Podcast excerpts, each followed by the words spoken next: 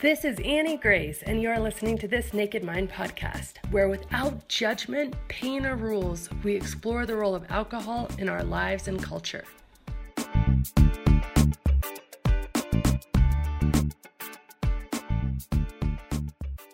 And today I have a question from Mike. Mike says, Annie, sometimes it's really easy for me to turn down a drink, and sometimes it is almost impossible. And it doesn't seem like things are different too much from time to time. It's just sometimes I feel strong in my resolve and sometimes I feel extremely weak. What gives?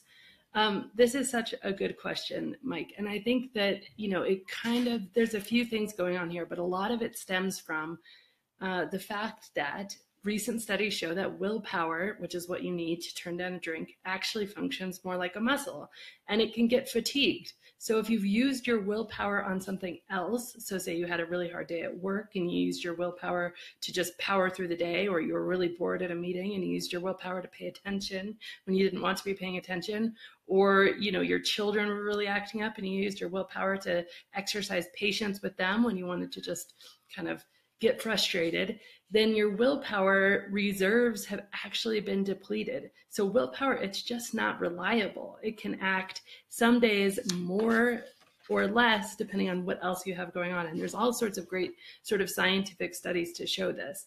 Um, and so, it's really interesting because I believe that willpower probably isn't then the answer. And like I say in my book, you sort of have to make it so that you aren't sitting there denying a drink and really using your willpower to exercise it as much as you've changed your mindset around it so that you didn't want the drink in the first place, that you no longer believe that it's going to reduce your stress. You actually believe that, yeah, it's going to increase your stress over time. It may numb the symptoms, but it's not going to reduce your stress long term. So, actually changing your mindset is a much more effective way. Um, I've been reading this great book. A reader recommended it to me, and I'm going to show it to everybody. It's called The Little Book of Big Change and it's by Dr. Amy Johnson. And she has something really great to say about willpower because she says, um, she talks a lot about your thoughts in this book and how your thoughts can be they're they're powerless but they can feel really powerful.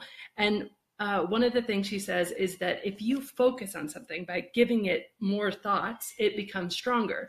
And willpower is in fact more thinking. So something pops into your brain like oh it's been a really long day and i, I really want to drink and when you start to use willpower, you instantly have a bunch more thoughts about that drink. And you say, oh, but I'm not going to have one because it's not good for me because I'm on, you know, I, have made it so long without one because I really don't want one in the first place because if I had one, it would turn into 10. But all of these things, all of these reasons are additional thoughts, are more thinking that you just piled on top of it. And that actually gives the initial urge more power than it had before you used willpower because you're focused on it now. Even though you're focused on trying not to do it, your mind is still focused on that drink.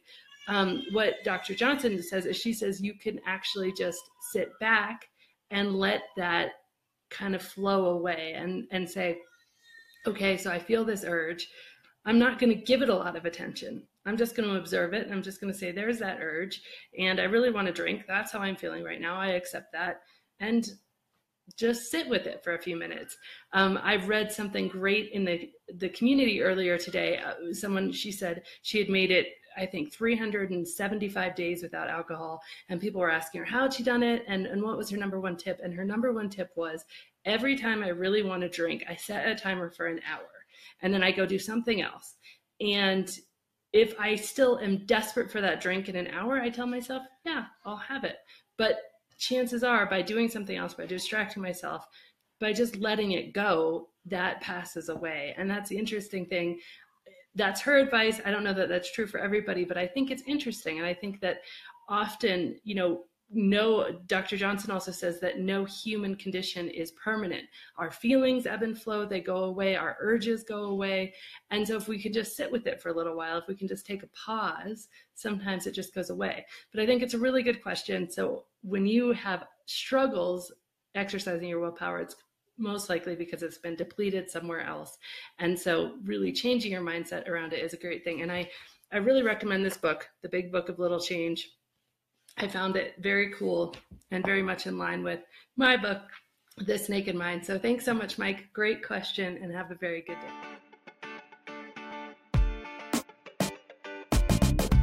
Let me ask you a question. What is better than change? Lasting change, of course. And if you've had trouble making change stick, either with alcohol or in any other area of your life, you are in for a treat.